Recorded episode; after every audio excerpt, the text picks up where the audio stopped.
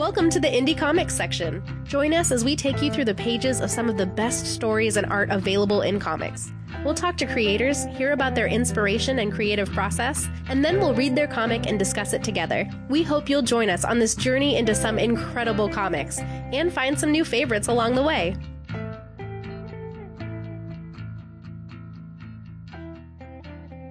Welcome to Indie Comics. Today, we are going to the chapel and we're mm. Gonna read comics. what is that, Jeff? You're just humming along? Yeah, because you that was basi- not support.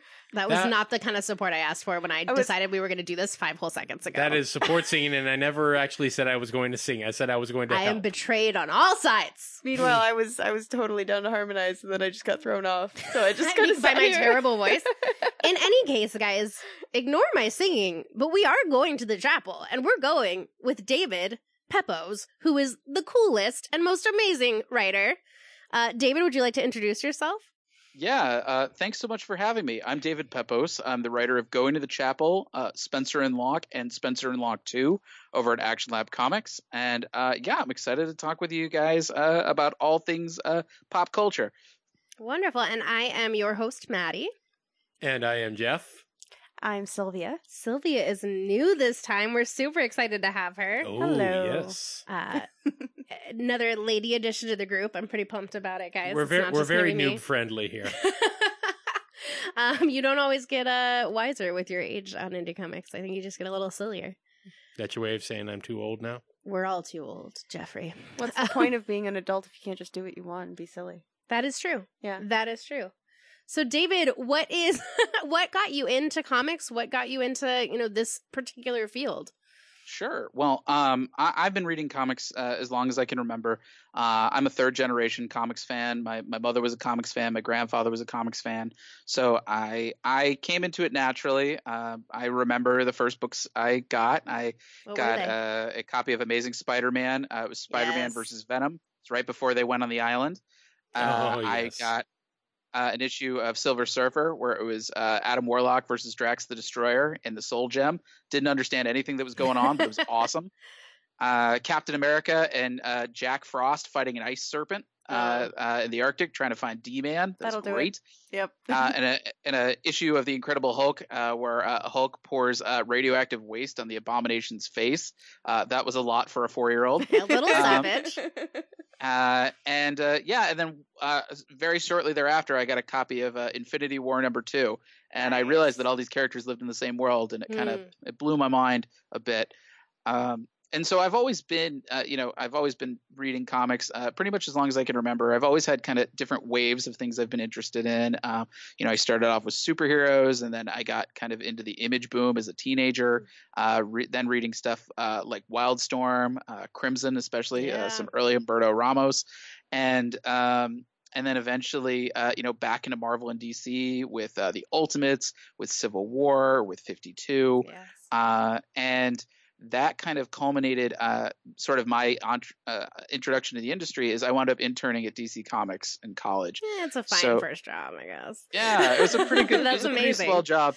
I uh, I worked on books like Final Crisis, Batman R.I.P., Green Ugh. Lantern: Secret Origin, and um, I thought at the time I wanted to be an editor. Uh, the problem is that there Mm. were no jobs in editorial. It was the recession, and, and so there were no jobs anywhere. Mm. So I, I wound up working uh, first as a newspaper reporter. Uh, Mm. I, I covered crime and politics uh, in in Western Massachusetts. That is like a very then- superhero origin story kind of job, A little, yeah, I felt very. It was, it- I was, uh, you know, my own Clark Kent story. right? Crime Uh-huh. reporter. I uh, I then wound up moving to New York. Uh, I worked in publicity at Hmm. CBS, and um, through it all, I was writing reviews at Newsarama. That was sort of my toehold into the industry for the better part of a decade. Yeah. And I was reading a lot of books, uh, but at the time, I wasn't connecting with a lot of them, and so I kind of had that thought in my head that said, "If you're so smart, why don't you put your money where your mouth is and write something that that you would like. And so that wound up being my first book, uh, Spencer and Locke, which uh, it came out uh, in 2017. Uh, it was What if Calvin and Hobbes grew up in Sin City? Hmm. And uh, it was nominated for five Ringo Awards, uh, including for Best Series and Best Writer. So it was a heck of a place to start. and um, yeah, we just wrapped up on our sequel, Spencer and Locke 2. The trade paperback came out in August. And uh, since then, uh, I've started on my new series, Going to the Chapel, which is, uh, I've been calling it Die Hard Meets Wedding Crashers. Um, that is amazing. Thank you. Um, it's about a gang of bank robbers that thinks it'd be easier to rob rich people's weddings than it would be to rob banks. They're going to find out just how wrong they are. that sounds great. Yeah. What um, uh what inspired you to create that particular comic? Sure. Uh, going to the chapel. Uh, it, it, it, was based on a true story, but not the story that you, you might imagine. I promise I've not robbed any banks. Or, um, Are you sure you're got, not getting an invite to my wedding? That has just been decided. I uh, I was the best man at a wedding, and I was the world's worst best man. Um, I had to plan a, a, bachelor party on the wrong side of the country, and everything that could go wrong did go wrong. Oh, no. um, the Airbnb was trashed. The uh, I thought it'd be cute to rent some inflatable sumo suits for the backyard, oh, not boy. knowing the the backyard was at a 45 degree angle. Oh no! Um, I uh, some groomsmen bailed at the last second. They decided they didn't want to pay anymore. Wow! Oh my gosh! Um, and uh, I actually wound up going to the hospital um, uh, right before the bachelor party with a kidney stone. So oh, I actually could go to this bachelor party that I planned. So um, as I was sitting there recovering on painkillers, I thought to myself, God, that bachelor party was cursed. Um, but thankfully, thank God it didn't happen during the wedding. And then I thought to myself, but what if it did? And that was sort of the, the, the initial kernel of going to the chapel. Um, you know, our story follows Emily Anderson, who is a wealthy bride grappling with cold feet. But before she can say anything, her wedding is interrupted by a group of bank robbers known as the Bad Elvis Gang. And what starts off as a simple uh, uh, smash and grab turns into a full blown hostage situation um, because Emily is looking for an out. Uh, she is looking to escape walking down the aisle by any means necessary, even if it means teaming up with a gang of bank robbers. Um, I thought to myself, um, the worst thing that could happen I- at this wedding would be if my friend's father in law hired some leg breakers to uh, persuade him to call off the wedding.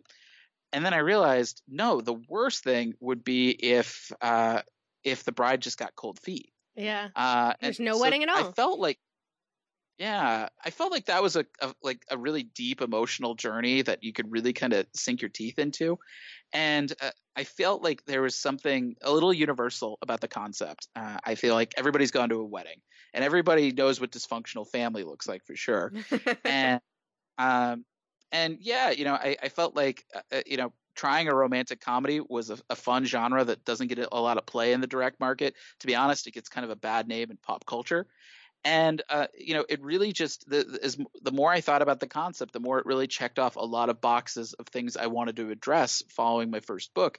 Uh, my first book had a really tight intimate cast so i wanted to do something really sprawling with my with my next book. We have 15 uh, speaking roles all trapped in one chapel.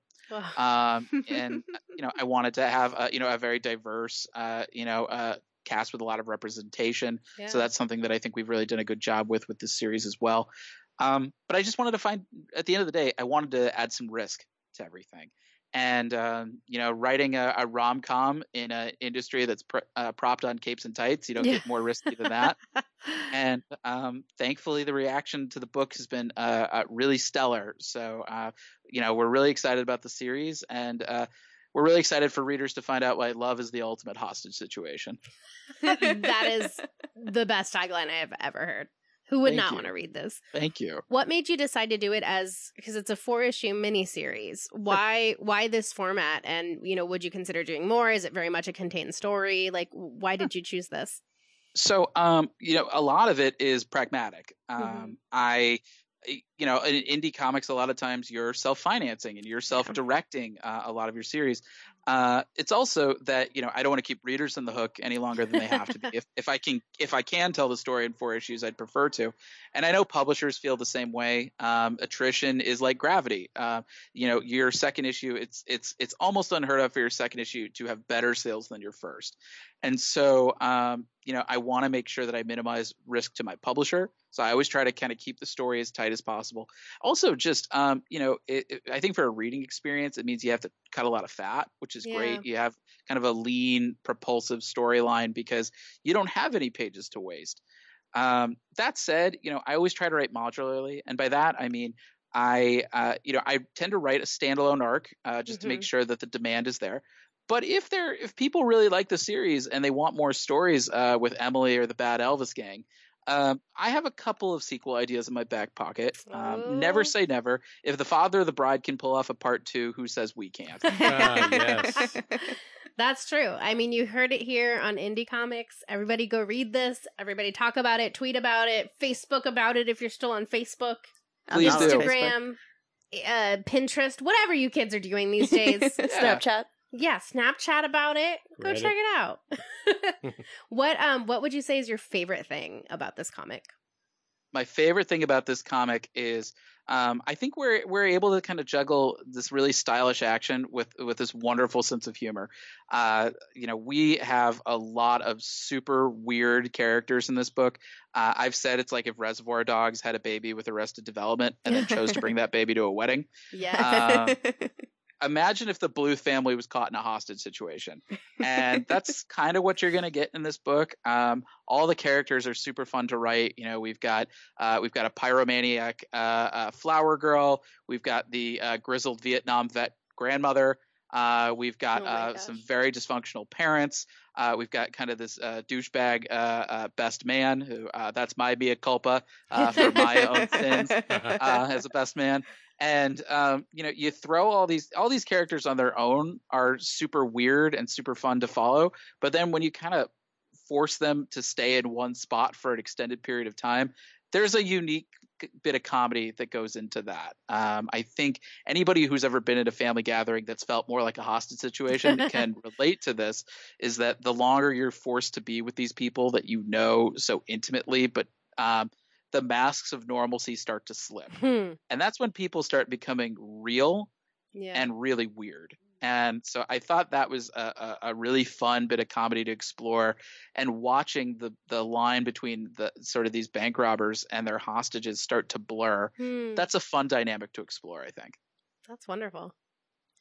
All right. Uh, so far, what we're seeing is one great and crazily dynamic story that's going on in the chapel. But what, what I want to look at is some, what are some foundations behind this chapel? Namely, with you, who are your artistic and/or literary influences that helped Uh, eventually it's- create this crazy chapel that we are going to be reading?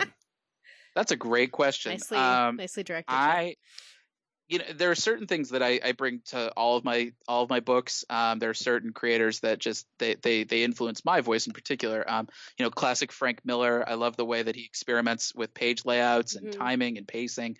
Um, Devin Grayson for her work on Batman Gotham Knights. Um, it's very very heartfelt and very engaging.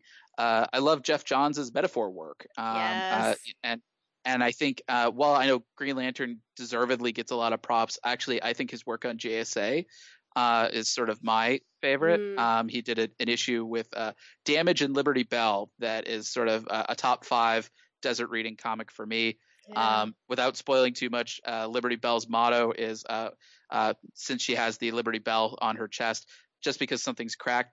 Or something, just because something has a crack in it doesn't mean you have to throw it away. Hmm. Uh, that's probably my favorite moral in any comic. yeah. Um, uh, you know, Dan Slott with his uh, with his concept work. Um, I I actually uh, did a uh, a writing class that Dan Slott taught uh, years ago, and so uh, I'm I'm very honored to always say that I've learned how characterization works from Dan. wow. And so um, those are the, the the creators I kind of bring with me from project to project. Uh, uh, but you know, for this particular book, uh, you know, a lot of influences, you know, include Die Hard, uh, you know, classic Quentin Tarantino. Um, Dog Day Afternoon is one of my favorite crime movies, um, which is about sort of the world's worst bank robbery and kind of the hostage situation that unfolds from there. um, and then kind of my dark horse pick, which most people don't know this movie, um, Death at a Funeral. Oh, yeah. yes. Yeah, uh, Chris Rock did a remake. In case anyone uh, uh, remembers that, I really love the original British version. Yeah. That was a huge influence on this book. If you it, just based on the fact that you guys all know what I'm talking about, you will love going You're to with the, the, chapel. right crowd. Oh, yeah. Um, I, I, the, for those who haven't seen Death at a Funeral, it's the story about the world's worst funeral. Um, Mhm. It's about how uh, a father is is being laid to rest, and how his super dysfunctional family is screwing up the funeral every single way, all the way down to uh, Peter Dinklage crashing the funeral. It turns out he was the uh, deceased's lover, and he has the photos to prove it. And he says, "If you don't pay me ten thousand dollars, I'm going to show these photos to your mother." Um, so that turns into sort of a failed kidnapping slash almost murder attempt, but not really. Um, it's it's a wild story. Um, I love that movie so much that uh, I thought doing something like that in a comic form would be really funny. Um, so yeah, we're kind of you know we're throwing in the best of both worlds. Uh, visually, we talked a lot about, um, you know, a lot of southwestern stories, kind of trying to give a western vibe to this series. We talked about uh, Breaking Bad. We talked about Hell or High Water. Uh, we talked about a lot of Edgar Wright movies like Baby Driver, which had just come out around the time that uh, artist Gavin Guidry and I were working on the series. And um, you know, there's all sorts of uh, of influences that you can see pop in there. Um, you know, down to down to sort of uh, you know my own uh, r- romantic history, and uh, I feel like um, you know, or or even down to uh, Grandma Harriet being based on my own Grandma Helen. I was um, going to so, ask if any of the characters were based on uh, real people. Yeah. So if I get struck by lightning between now and when the trade drops, you know what happened. um, uh, it turns out, you know, maybe Grandma Helen didn't like the book. Uh, but yeah, I I, um, I tend to take inspiration from any source that I can, and it's almost like uh, um, uh, Neil Gaiman described it as magpie brain. Uh, where you know magpies they build their nests out of whatever they can find around them uh, and that's kind of how I build my stories. It's very it's very much a patchwork thing that you then throw into a blender and you kind of you see what comes out. Um, I have a, a, strong sense of sort of I see the influences as they pop up, but it's always interesting uh, for readers to find influences that I didn't even know I had. That's, That's awesome. awesome. and you you talked a lot about like kind of films and their inspiration there. Can you talk a little bit about the art here? Um, you worked with Gavin, and I, I'm so sorry if I mispronounced his name, Gudry. Yeah, Gav, Gavin Guidry, and Guidry. and and and don't be upset because I spent uh, nine months mispronouncing his name uh, up until like last week. So um, I apologize, Gavin. Um, yeah, I'm working with uh, just a really top shelf creative team on this book. I, I, feel like that's always been the secret to my success is work with an art team that makes you look so good. It doesn't matter what you write. Um, and uh, yeah, Gavin's terrific. I found him following his. Uh, he did a creator-owned one-shot on Comixology called The Night Driver, and I was really impressed with the way that he was able to sh- shift gears so quickly between this like kind of very stylized, almost oppressive violence uh, to these very funny, expressive scenes. Um, you know, uh, I, I, remember in particular there was a page of uh, a guy who was very clearly a douchebag, uh, uh flossing his teeth at somebody's table or somebody's desk, ugh. and somebody behind him was was gearing up to choke him to death. and uh, I I remember that page sort of being a, a, a highlight for me where I said, "Oh, this guy could draw this book." Um, but that said, as you know, we were sort of moving forward with the project, it occurred to me, uh, this is a book with a female lead, um, and and I would feel embarrassed if our creative team was entirely men. uh, so I was really fortunate um, that uh, Liz Kramer uh, joined our book as colorist. Uh, I had been introduced to Liz at C2E2 uh, the previous year by Mara Jane Carpenter, who was the colorist on Jade Street Protection Services. And I was so taken by Liz's uh, webcomic Threader. Um, she had had mini comics printed out for it, and the color work was just really beautiful. And uh, at my time at DC Comics, that was the thing that they really instilled in me the most was uh, good colors can uh, elevate any art, but bad colors will sink anybody. So um, Liz has such a wonderful sense of texture that she brings to the series. Uh, so I always really enjoy uh, working with her. In fact, I have her. We're we're, we're working on uh, uh on another book together right now. Um, and then Ariana Maher, um, who you know, letterers are always the unsung heroes of a project. They're always, uh, uh, by by and large, they're usually the most experienced member of any team. Um, and uh, she was really terrific in making sure that uh, you know we sort of dotted our i's and crossed our t's in the production uh, sense of things. Um, and you know she was just really critical in, in making all of our one-liners bounce. Um, I feel like letters are such an important part of the chain. They're in a lot of ways akin to uh, what a film editor is in film. Uh, they say, you know, there's three movies that you make. There's the movie you write, the movie you shoot, and the movie you edit together. Uh, for comics, it's the uh, it's the comic you write, the comic that's drawn, and then the comic that's lettered. Um, and so there are a lot of uh, uh of you know story beats that uh, we actually you know wound up changing just in the lettering stage. Um, and it's a real testament to how smooth both Gavin and and Ariana are together. That um, you wouldn't know it if you saw it, um, but I you know I know it. that's, that's and awesome. we've got you know a really murderers row of cover talent involved in the book. Um, we've got, uh, you know, uh, uh, Gavin is doing our, C covers. Uh, Mon House, our variant artist from Spencer and Locke, joined us for our B covers. And then, uh, you know, Lisa Sterle from Long Lost did our first issue main cover. She's terrific. Sweeney Boo from Marvel Action Captain Marvel is doing our second issue cover. I love that cover so much. Uh, we just announced uh, uh, Emily Pearson from The Wilds is doing our issue three cover. And then we've got some amazing uh, convention uh, uh, covers coming out. we had MJ Erickson from the Thrilling Adventure Hour did our San Diego Comic Con cover. Liz Kramer is actually doing our Rose City wraparound cover, which is beautiful. Uh, we just got to do our Comic Con cover that I can't announce the name for yet, but she is uh, terrific. Uh, and yeah, and we've got we've got a, a, a show-stopping fourth and final issue cover that uh, we'll name some names uh, probably later this month, but um, it it is poster worthy. That's how that's how how good this cover looks. And um, it's just a testament, I think, to to, to the creative team's work, uh, because every time that I approach somebody to ask if they wanted to do a cover, uh, all of these artists were so enthusiastic about it. They said, "We love this concept. We love this book. We would love to do a cover for you." And I think that's why we were able to sort of swing outside of our weight class so much in terms of of, of the talent on this book. Is um, everybody really believed in the project from the jump, and uh, I think it's because we're serving a market that doesn't usually get served by the direct market. And I think so far that's really that's that, that's paying off in spades for us. Well, and that's the cool thing about indie comics, right? Is that it can be original and different and kind of off yeah. the wall, and you can get people really excited about something because of those reasons. And clearly, yeah. you've built something amazing that's attracting all of this talent and attracting hopefully many, many, many readers.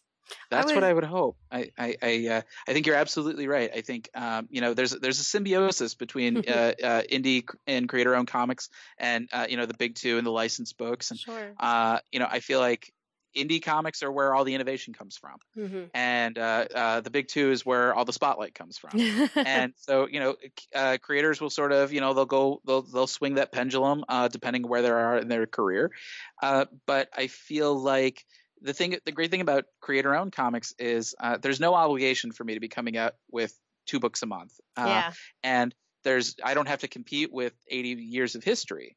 And so I'm able mm-hmm. to sort of, you know, every story can stand on their own merits. Every issue can kind of have its own set of consequences that we don't have to sort of do a sleight of hand to reverse. Yeah. And um, and and and you know, there's the only expectations that I have to fulfill are sort of you know standard narrative practices, and so there's something very liberating about it. Um, I love superhero books. I love Marvel and DC. Like I said, I got my start reading those books, and I yeah. got my st- my my career started at, at the big two. Um, but there's something about creator owned that it's so personal and it's so mm-hmm. fulfilling mm-hmm. that uh, I, you know, even you know, if the big two ever came calling, I'm sure I wouldn't say no. but it would be it'd be hard to imagine not doing creator owned work uh, uh, just to you know keep my muscles going. You mentioned that uh, doing a rom rom com uh, in the middle of an industry that's kind of boosted up by by tights and capes is not conventional. Um, did you do you think that there is an overlap in audience appeal though? Like uh, clearly you've taken a very action oriented um, uh, angle on the story. Is that kind of where you'd like the overlap to th- to uh, converge, or is that are you writing for a more specific audience? Well, you know, I think a, a, little column A and a little column B. I, I, I, felt like, you know, my dare for this book was to convince to to write a rom com that I thought guys would read. Um, and okay, because because there there there are a lot of you know there are a lot of guys out there who you know I think in general rom coms get a bad rap. Um, I think there are a lot of guys who feel like their masculinity is being threatened. I think there are a lot of women who feel like they can't be taken seriously mm. uh, if they like rom coms. Um, and I remember, uh, a, you know, we had, you know, we announced this book at a convention uh, at C2E2 uh, earlier in the year.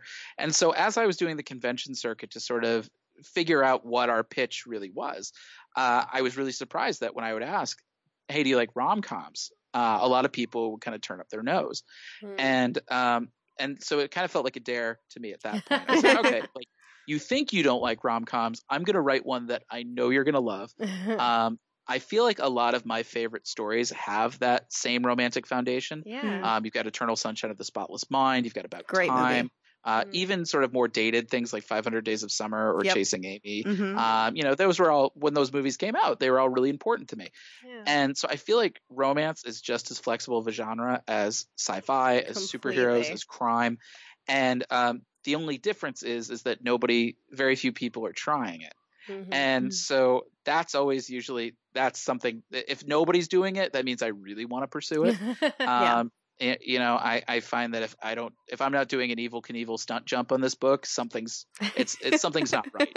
Um, I that's always been my approach because I feel like uh, the riskier the book, the more people will take a look at it just to Hmm. see if you crash and burn. yeah. And um, so I, you know, I feel like so on the one hand, you know, I feel like yeah, I'm trying to sort of win over win over people, but on the other hand, I feel like there's a there's a contingent of readers out there or Yeah. of potential readers, I should say, Mhm. people who are who aren't into the superhero fare, uh, who Mhm. aren't into the to, to the high fantasy or the the sci-fi spectacle, and um, that's always the thing that I, I want to do with my books. I always try to. My goal is to make them as accessible as possible. Mhm. Um, oftentimes, I will lead with a, a, what I consider to be a familiar touchstone. Do you like Calvin and Hobbes? Uh, do you like Quentin Tarantino? Do you like Veronica Mars? yes. you like Star Wars? um, you know, anytime that I've got a book, I try to say like, what's the familiar touchstone that you say I like that, and I can say, well, let me tell you what this book has in common. Um, I'm not out to preach to the choir. I feel like that's that's boring, and not only that, I don't think it helps the industry. Mm. Uh, I want to be a 30 year man. I want to be like Grant Morrison. I want to be like Geoff Mm. Johns. I want to be like Dan Slott. The only way to do that, is, the only way to sustain our ecos- ecosystem to have 30 years in this business Yeah. is if we bring in new readers. And Yeah, so I'm not looking to preach the to to to I'm not here to to to to to preach to the choir. I want converts. Yeah. And so that's sort of what I'm always trying to do with, with all of my books. Um, I want it to be a book that you could just hand somebody who's never read a comic before Mhm. and they get it. Um, Well, and that's you know, eh, the nice thing about yeah. these limited series too, is they're snackable. You can really sit down, read the whole thing, have an experience, and be changed Yep. by it in Yep. an hour or Yeah. two hours. So that that leads into a really good question though, which is what do you want people to take away from it? How do you how do you want people to feel once they've once they've gotten through your series? Sure. Well, you know, at the end of the day, I, you know, the answer I'm going to give you is broader probably than what you'd like. Because at the end of the day, my, you know, what I want is is is immaterial. I I really I want I want readers to feel something. Um, Apathy is really the only bad answer uh, for me. I feel like if they're if they feel nothing, we didn't do something right. Um, uh, you know, I of course I would prefer readers to to to enjoy the book. And you know, in the case in the case of Spencer and Locke, we wanted to make people cry uh, in a good way. But uh, in going to the chapel, uh, you know, I would love it if they cried, and I think there are a few moments that that, that are, are certainly heartfelt. But I really want to make them laugh. I feel like Mhm. That's the way that you connect with people. Is, uh, you either make them laugh or you make them cry. Mhm. And uh, I feel like if they see if they see anything of themselves in the book, then that's that's always very exciting. I feel like so often pop culture treats romance as a final destination rather than as an ongoing journey Mhm. Yes. and uh, you know those th- those journeys you know sometimes sometimes they don't end the way you think sometimes there are swerves sometimes bank robbers take over your wedding and uh, i feel like uh, that's the thing i'm i'm most excited about with this story is we're we get to explore these very complicated feelings that you have uh, you know just because you love somebody doesn't always mean you're sure Mm. and so uh, I feel like uh, watching that that exploration and watching somebody kind of grapple with that fear of commitment, but it's not just fear of commitment; it's fear of change. Yeah. And I think that's something that a lot of people can empathize with. I think it's very easy to overanalyze and self sabotage when you're at the cusp of a life changing moment, and it makes perfect sense. Um, it's an intimidating thing to say "till death do you part." Mhm. And if you haven't thought that thing through and it doesn't seem a little intimidating to you, well, you're you're you know you're you you've got a better sense of faith than I do. yeah. and and I, I feel like but that's what it is at the end of the day. Anytime you really want to change your life, it's ultimately a leap of faith. And I think uh, watching Emily kind of grapple with that, um, I think that's something a lot of people can relate to, whether they whether whether or not they've been a bride. And um, hopefully, hopefully, um, hopefully that'll be that, that that'll be kind of something that that readers take away from reading our series. That's awesome. Have you um I'm guessing you're not married then. I'm not. Are you? I've come you? close. Oh, I'm sorry, or congratulations. Either way, No, it's probably for the I- best, right? um, you know, I, I, I, I've been in relationships where, um, you know, I thought, I either thought this would be happening soon, Yeah. um, or I thought I would, I would have to be pulling the trigger on this soon. And, uh, you know, both of those, both of those relationships, I, uh, you know, I wasn't ready. Yeah. Um, you know, I, I think there's something to be said for sometimes you gotta kind of let yourself bake in the oven a little bit, uh, before you become a, a fully formed human being. Um, I know, you know, I know my parents met in their 20s, but uh, that is a very different generation. yes. And um, you know, I think every relationship that I've been in though has helped me grow uh, in, in a big way. And and um, I always I'm always grateful for my relationships, uh, both the ones that were really good and, and wholesome and still didn't work out, uh, and the ones that were kind of like a train wreck Hindenburg. Hindenburg. Right. um, I I always look at it as um, I wouldn't be here yeah. if I hadn't been there first. You wouldn't have so many great gags for your comic. yeah exactly exactly um you know but you know at the end of the day i i always i have to thank my friend for uh, inviting me to be the best man at his wedding i know i did a terrible job at it but at least i got a book out of it Well, now you have to just, you know, hope that you don't get robbed at your wedding someday. Because, like, this Yeah, might yeah, not well, be the best karma. I don't know. that's what i'm gonna do a, yeah i'm gonna have to get married in an undisclosed location Right? There's going to have uh, to be you some know, protections involved. Yeah and know, knowing the way that knowing knowing the way my family is uh you know it's gonna be a silent wedding uh because uh if I asked my family to ever air out their grievances, they probably would never stop.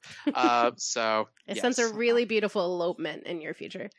maybe, maybe maybe maybe there'll be Elvises in my future after all. hey, Go to there you go. It all will come together. Yep. All right, it's actually been wonderful hearing about all the uh, success behind the entire uh, process of writing it now. But now we're going to come to a little part where which pretty much every writer comes to fear: the writer's block. How do you Sure. handle it in particular? Yeah, um, there are a couple ways that I that I that I handle it. Um, you know, for me, oftentimes um, my process is, is is a little maybe a little different than most, in that I I spend a lot of time focusing on, on what's called uh, on the treatment phase or, or Mm. the outline phase, as, as some people might call it. Uh, plotting has always been sort of that's always the toughest part for me. Once I have a plot laid out, um, the rest of it the, the rest of it's kind of fun. It's a little bit more imp- improvisational. I get to see I know where how where the story is going. I just have to figure out how to do it, how to pace it. Um, so there are a number of ways that I go about doing it. Um, sometimes, uh, you know, sometimes it's just as easy as you know hopping in the shower and just sort of figuring out kind of what pops into your head. Cold or Sometimes, hot? uh, Cold or hot? usually hot, usually hot. okay. Um, uh, I, um, you know, other times I'll listen to a song that I think Hmm. kind of has the energy that that I'm trying to convey for for a particular script, and I'll just listen to that song on repeat and just let the images kind of hit me as they as they come. okay. Uh, other times, you know, I, I you know, I have a, a lot of trusted friends that I've I've I've developed, you know, uh, in, in my days as a reviewer, and so ultimately, I, I trust their judgment. So I I will often ping somebody, you know, f- some friends of mine on Facebook, uh, you know, people like Troy Brownfield, George Marston, Pierce Lydon, uh, and say, hey. Uh, what are you like? Does this seem dumb to you, or does this seem too far afield? Um, or I'm I'm I'm hitting a wall with this particular thing. Uh, what do you think? And um, oftentimes they will give me some pretty good advice in, in that regard. Um, and then you know beyond that, you know sometimes it's something to be said for unplugging a bit. Mhm. Um, there's something to be said for you know kind of uh, replenishing the tanks. Uh, you know if I you know oftentimes if I see a really good movie or a really good TV show or, or I read a really good comic, um, that'll kind of help kickstart some things. I'll be inspired. I, I, I guess I'll say, well, okay, there is good art in the world. I can maybe produce some good art too. Um, and you know, sometimes there's something to be said for just you know taking a step back, uh, you know, shifting gears a little bit. Um, you know, I, uh, you know, I'm sort of in, in the position now where I wasn't a few years ago, where I'm juggling multiple projects at once. Yeah. And so sometimes eh, there's something to be said for if there's something that's not working out, just put a pin on it and you know give it a day or two and come back to it. Mhm. Um, and then sort of you know the last the last ditch scenario is um, just just right. It doesn't matter how crappy it is, Mhm. just right. Um, I've had days through it. I just this happens this helps me a lot more Yeah. in the scripting stage necessarily than the outlining stage but Mm-hmm. Mhm. um you know i will just you know i will just write and and and i'll just be like okay i know this general thing needs to happen just write some stuff uh you know sometimes none of it survives sometimes a line or two survives sometimes i realize oh this scene would be better served elsewhere in the book and so i kind of copy and paste it and i sort of sand off the edges to make sure it fits um but uh yeah i feel like for me it's less writer's block and more of i i i'm never the fastest writer out there. I i don't measure twice and cut once. I tend to measure Mhm. 10 times uh, before i cut. And so um, for me it's always never having enough time. Mhm. um, you know when you're juggling when you're juggling uh, promoting books and doing signings and doing conventions and then you you know you owe scripts on one project and then somebody asks you to do an outline. Um, that is sort of you know and then i you know i still i freelance uh, you know i i have a dog at at, at home um, you know, uh, who who requires lots of walks What and vet visits. And, uh, a little Cairn Terrier, a little Toto dog. oh, Um, uh, you know, and and poor Holly. For anyone who's who's been following my Twitter feed, you know, she's a geriatric dog. She's a cancer survivor. wow. Um, so she, you know, she's got a lot of medical stuff that needs taken care of. Um, and so you know, sometimes you know, there's never enough hours in the day yeah. and you just have to kind of tell yourself like that's the beauty of creator owned is Mhm. it'll happen when it happens and nobody's sort of putting a gun to your head to put out a book in this particular time frame so um, yeah you know uh, every day is sort of every day i get up and every day i write and every day i still don't feel like i've done enough and uh, that's okay there's always tomorrow Absolutely. So you are obviously completely incredible. You have gotten great reviews for your previous books. Uh, there's already a lot of really awesome stuff coming out about this one. Um, to humble everyone else on their journey, one of the questions that we always ask in indie comics um, is, and it was actually suggested by one of our creators quite a while ago, is what is the worst review you've ever gotten? oh man hmm. Can be something that was Well- funny, something that was devastating, something you learned from. So there was one review that I think was intended to be bad, but I didn't take it that way. There was one guy who um, tried to compare Spencer and Locke Volume One. He he he he he said it's like kindergarten level Alan Moore. To which I said, "You you just compared me to Alan Moore. Like I don't think you know how real books work." like, Uh, thank you. Yeah, I was like, I'm getting that on a T-shirt. Um, yeah, I feel like that's like a really like backhanded insult in the way that it's basically a great compliment. yeah, it's it's a complisalt. Um, and uh, you know, but I've had I've had a few people. Um, you know, I tend to, you know, anybody who tells you that they don't remember the really bad reviews is is lying either to Yeah. you or themselves. And for me, I always I I, I consider it fuel. Um, you know, I'm not going to be the guy who goes out and and starts hunting down reviewers. I've I've been a reviewer. it's not fun when that happens, uh, and sometimes creators don't quite get how off-putting that might be. Um, you know, I, I, I vent to my friends like any normal Yeah. person, and then I and then I lock it away, and I, I, I do not put it on the internet. But um, I, I, I always I always considered it as motivation. Yeah. Um, it motivates me to keep going.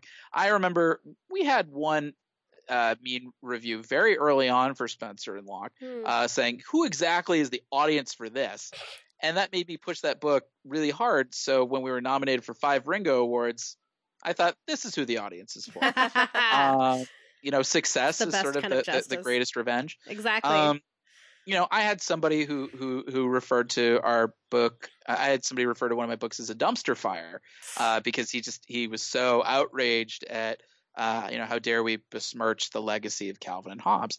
And Ah. again, I always find this way of of looking at insults as compliments that Yeah. I, I that it was sort of I never really I I don't I mean I don't think I'm I'm ever in danger of replacing Bill Watterson. I don't think that there's a chance that I could besmirch the man's legacy. He's a he's a he's a pioneer and a trailblazer and an innovator.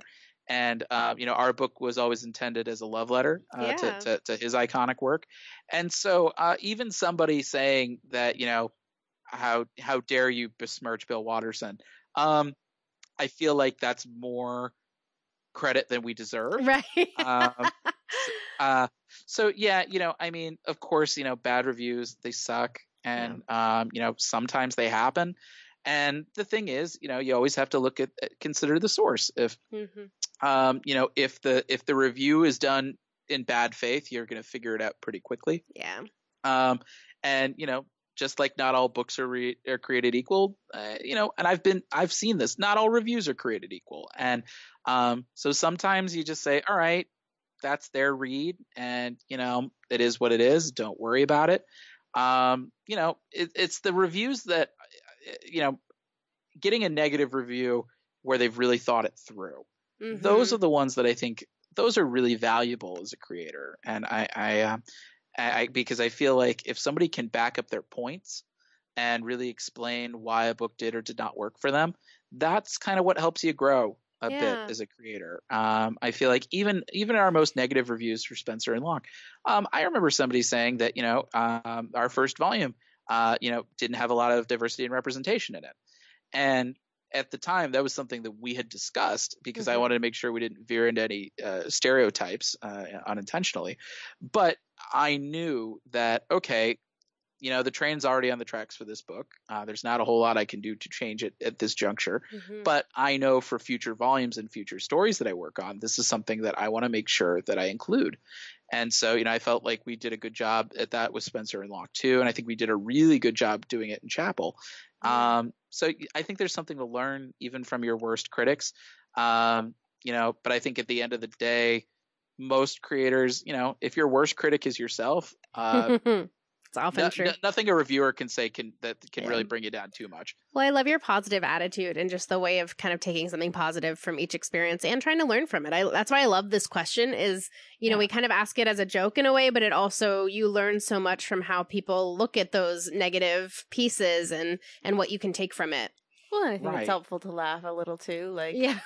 yes, I've gotten bad reviews, but they've heard of me. Right. Exactly. Yeah. They were reviews. Exactly, exactly. Exactly. Um, you know, That's and look, awesome. eh, the thing is about any creative industry, especially comics, you'll have to get a thick skin. Yeah. Um, I've, you know, I've pitched books at cons and had people get like combative at me. Oh my gosh. Um, it it sucks, you know, it happens, but at the same time, consider it. It's the law of They had a averages. reaction. Um, you know, if you if you've got a wide enough uh, sample size, you will inevitably have a, a couple people who don't like what you're doing, and um, so I always consider it. You know, I as long as as long as I'm still you know in the win column, um, I feel good about it. And I feel like even if I wind up being in the loss column, uh, you know, I want to learn from it, uh, just so I don't wind up being in the loss column again. Well, you are in our win column, and we Thank are you. super excited that you took the time to talk with us. Thank you so much. What are we? Uh, what can we see from you next? Obviously, this comic's Sure. coming out. Um, what's the Yeah. rollout looking like for that? Sure. So, um, you know, uh, we're rolling out Going to the Chapel. Uh, issue one just dropped last week, and uh, issue two will be coming out in October. Um, uh, I believe shortly after Baltimore Comic Con. Awesome. Um, I'm working on my uh, upcoming sci-fi uh, heist uh, book with Top Cow called Grand Theft Astro. Um, I'm still uh, in the scripting phase from that. Uh, artist Jordi Perez is wrapping up his commitments on Queen of Bad Dreams, so we're excited to kind of dive in, uh, working more on that. Uh, I've got a fantasy pitch that uh, uh, we're looking to find a, a home for. That we found a couple of interested parties, so I'm hoping that works out. And um, yeah, just you know, a few pitches uh, that I'm shopping around, a few outlines that some publishers have asked, um, and you know, just a few really exciting conversations with some publishers that you know I've I've always wanted to work with. And so, um, you know, a lot of things are up in the air um, as as winds up happening in comics. Uh, but that's the that's the great thing about creator owned is you know you can kind of take things a little bit at your own pace. Uh, at the end of the day, I feel like your reputation is the only thing you can bring with you from book to book. Hmm. And the best thing is that uh, reputation doesn't come on a timetable. So um, as long as the books come out in a way that I can sleep at night, um, Do I'm you have okay any time to sleep bit at night? Yeah. yeah, exactly. Um, as long as I feel as long as I feel good trying to sell a book to you, if it's if it's of that quality, then I don't mind taking a little bit of extra time on it. That's awesome. And how can we find you? Are you on the internet? Sure. Yeah, you, you can are. find you, you can find me personally on Twitter and Instagram. Uh, it's Pepose D. It's my last it's my last name and first initial. You can also sign up for my new newsletter, Pep Talks, uh, at yes. bit.ly slash pep news. Uh, you can also follow Going to the Chapel on Facebook, Twitter, and Instagram at Go to the Chapel. It's just one word, all spelled out. And uh, Spencer and Locke, also on Facebook, Twitter, and Instagram at, you guessed it, Spencer and Locke, all one word spelled out. Awesome. And where can everybody buy going to the chapel at your local comic book shop? Yep. Anywhere comics are sold, uh, you can. Uh, in fact, you can. Uh, if your comic shop has run out of issue one, ask them to reorder it for you. You can also pre-order issues two and three uh, with the code um, for issue two. It's AUG for August. Uh, 19, 14, 82, 83, and 84. And uh, issue three, you can pre-order with the code SEP for September. Uh, 19, 13, 67, 68, and 69. And he did all that from memory, folks. That is impressive. Um, and all of this information will be in um, in the article down below and in our um, codes below, so you'll see everything there. I love that your uh, newsletter is called Pep Talk. That is amazing. Thank Very you. clever. I like a good pun. Um, thank you so much for taking the time to chat with us. You are incredible. We can't wait to read it. Um, I hope Thank that you. everybody runs to your local comic book shop, um, order it, pre-order it, put it on your pull list. Again, if issue one's out, tell them to order it for you because they can do that. They'd be happy to do that, um, and it will get you more amazing content like this. So thank you all for listening. Check out our other podcasts on iTunes and all podcast apps, and check out our website, thegrandgeekgathering.com, for articles, videos, and more. You can stay updated on our Facebook, Twitter, Instagram, and we stream on Twitch. The intro is provided by Cranston, and you can buy Going to the Chapel at anywhere comics are sold. You can get it online. I really encourage you to go to your local shop, uh, figure out where uh, there's a local comic book shop next to you, um, and check out this amazing, amazing creator and all of your fantastic books. Um, and also, please like, review, subscribe. Let us know if you like our podcast. Uh, let us know if you think Sylvia's amazing. She just joined. I think she's amazing. I'm very excited to have her. Um, please let us know what you think. Give us some stars, any amount of stars. Please. So far, it's just Tyler's mom. It's really hard for us. He's not even on it anymore. so thank you all so much for listening and come and join the gathering. Have a great week and G G G. You guys, let's all go to the chapel together. Read some comics.